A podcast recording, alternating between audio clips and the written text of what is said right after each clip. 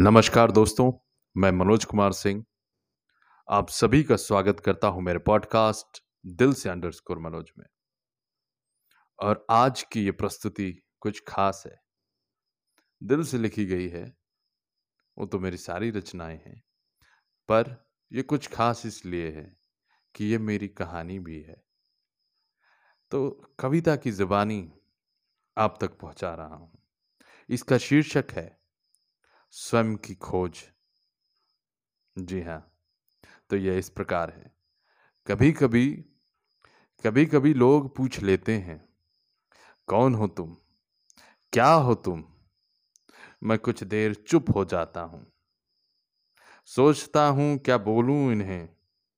कभी कभी लोग पूछ लेते हैं, कौन हो तुम? क्या हो तुम?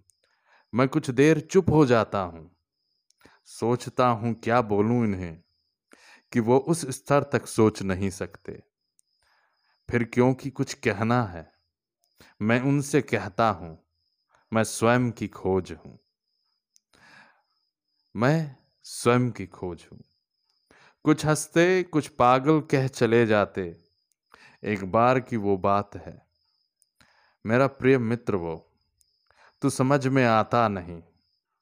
कह वो जरा अधीर था।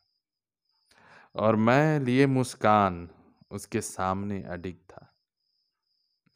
कैसे समझाऊं इन नादानों को कि ये सिर्फ़ बाहरी आडंबर को जाने? भीतर मुझमें क्या छिपा? ये बात गहरा समंदर भी न जाने। अगर जानना है मुझको तो बस इतना जानो कि मैं स्वयं की खोज हूँ, कि मैं स्वयं की खोज हूँ। जी हाँ दोस्तों कई बार ज़िंदगी में ऐसे कठिन परिस्थितियाँ आती हैं, जब आदमी स्वयं को खोजने निकलता है। मैंने भी अपनी ज़िंदगी में बचपन से लेके आज तक स्वयं की खोज की है।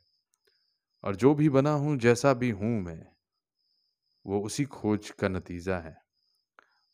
और एक चीज़ समझ में तो आ गई है कि हर कोई हमें समझे, ये कोई आवश्यकता नहीं है। यहाँ तक कि आपके अपने भी। तो अगर जब तक आप किसी का बुरा नहीं कर रहे, आपने अपना कोई रास्ता पकड़ा है, आपको लगता है दिल से कि ये सही रास्ता है तो उसे ना छोड़ें, मेहनत करते रहें। तो अगली बार फिर मिलेंगे और किसी मेरे मित्र को जिसे ये कविता सुननी चाहिए, उसे ज़रूर शेयर करें और मुझे बताइए ज़रूर कि आपको कैसी लगी ये कविता।